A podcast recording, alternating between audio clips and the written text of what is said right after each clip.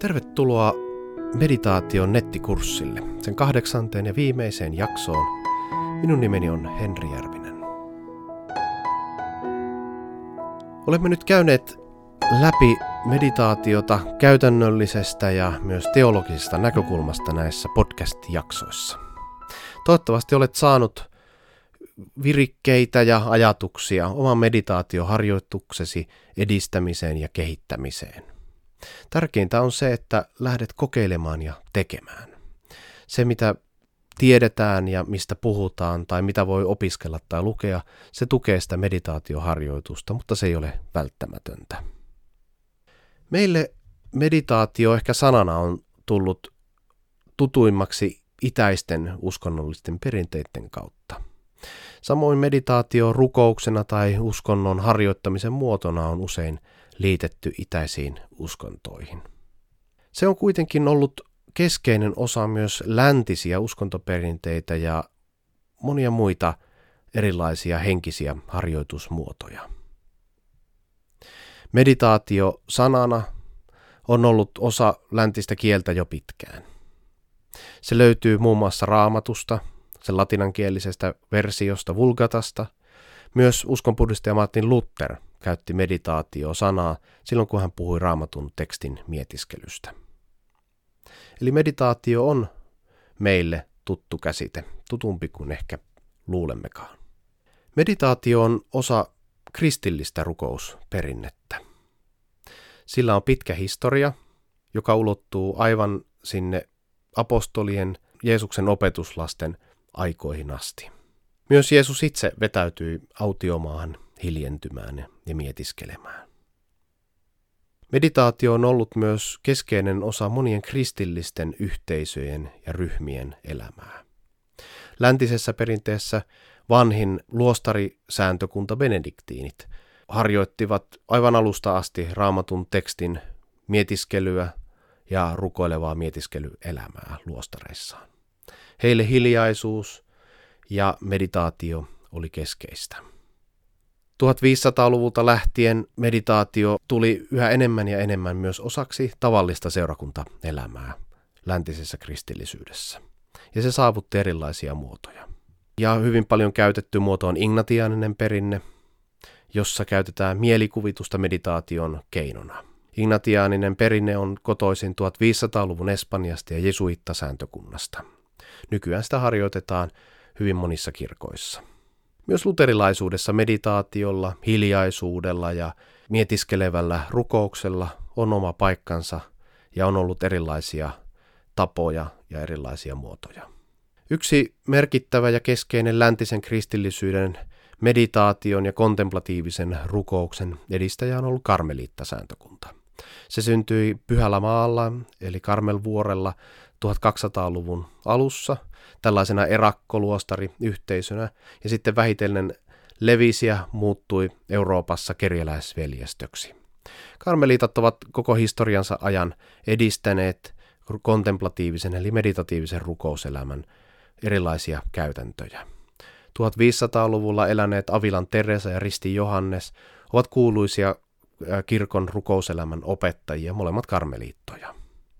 Edelleen karmelitta sääntökunta keskittyy meditatiivisen rukouselämän opettamiseen ja edistämiseen eri tavoin.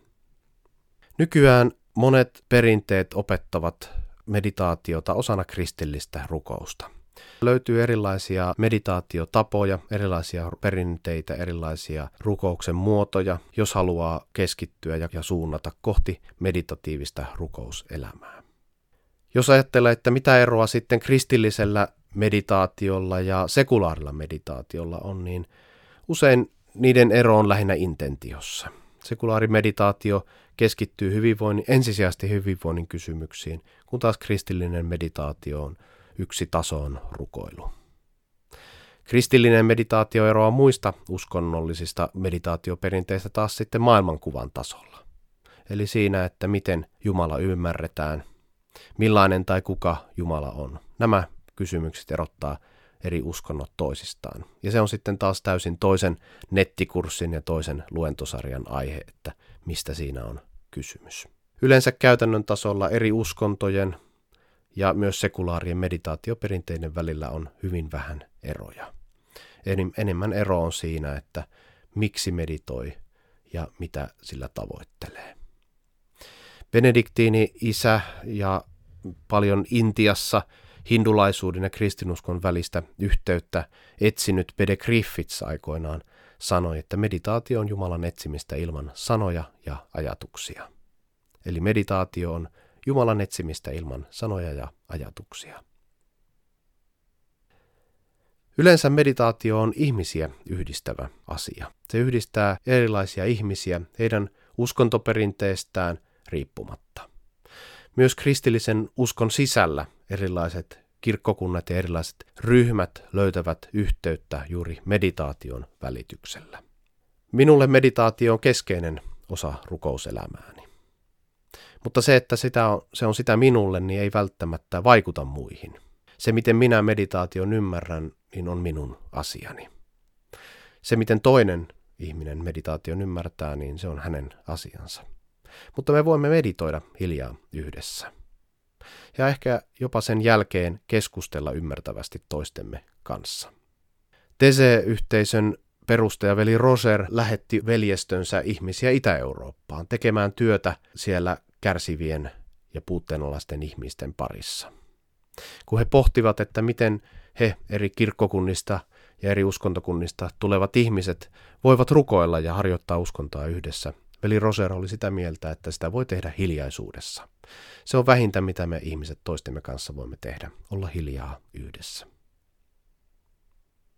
Hiljainen tila.fi järjestää erilaisia tapoja kehittää omaa meditaatioharjoitusta ja sitä meditatiivista elämää. Järjestämme yhteistyössä kristillisen meditaation kansainvälisen yhteisön kanssa johdatusmeditaation kurssia usean kertaa vuodessa. Se on hyvä keino päästä käsiksi ja keskustelemaan näistä meditaation kysymyksistä. Lisäksi tällä yhteisöllä on säännöllisesti kokoontuvia ryhmiä pääkaupunkiseudulla. Sen lisäksi järjestetään erilaisia kontemplatiivisen rukouksen kursseja, joissa tutustutaan keskittävän rukouksen perinteeseen ja lektio divinaan. Sitten on erilaisia meditaatio- ja mindfulness-menetelmäkursseja. Yksi kiinnostava osa-alue on ignatianinen meditaatio. Siihen liittyy erilaiset arkiretriitit ja ignatiaaniset henkilökohtaisesti ohjatut retriitit.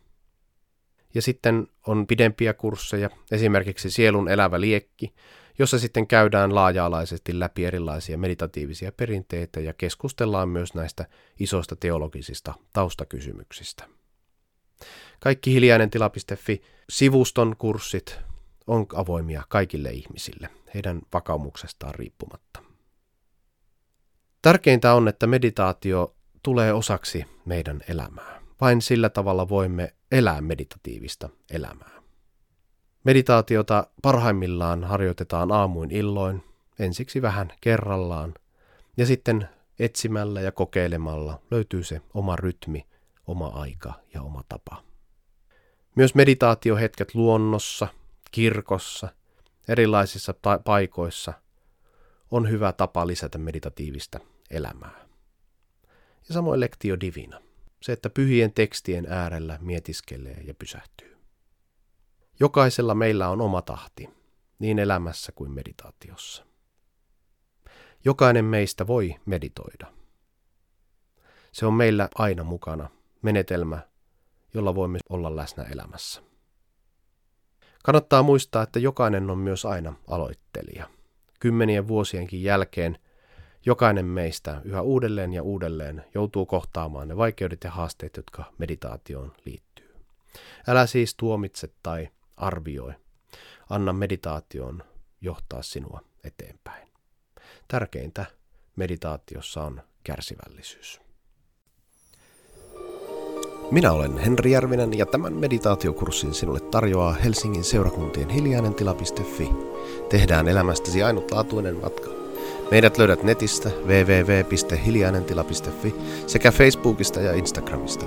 Seuraa meitä niin pääset mukaan toimintaamme, kursseille, ryhmiin, luennoille ja retriiteille. Kaikkia hyvää sinulle.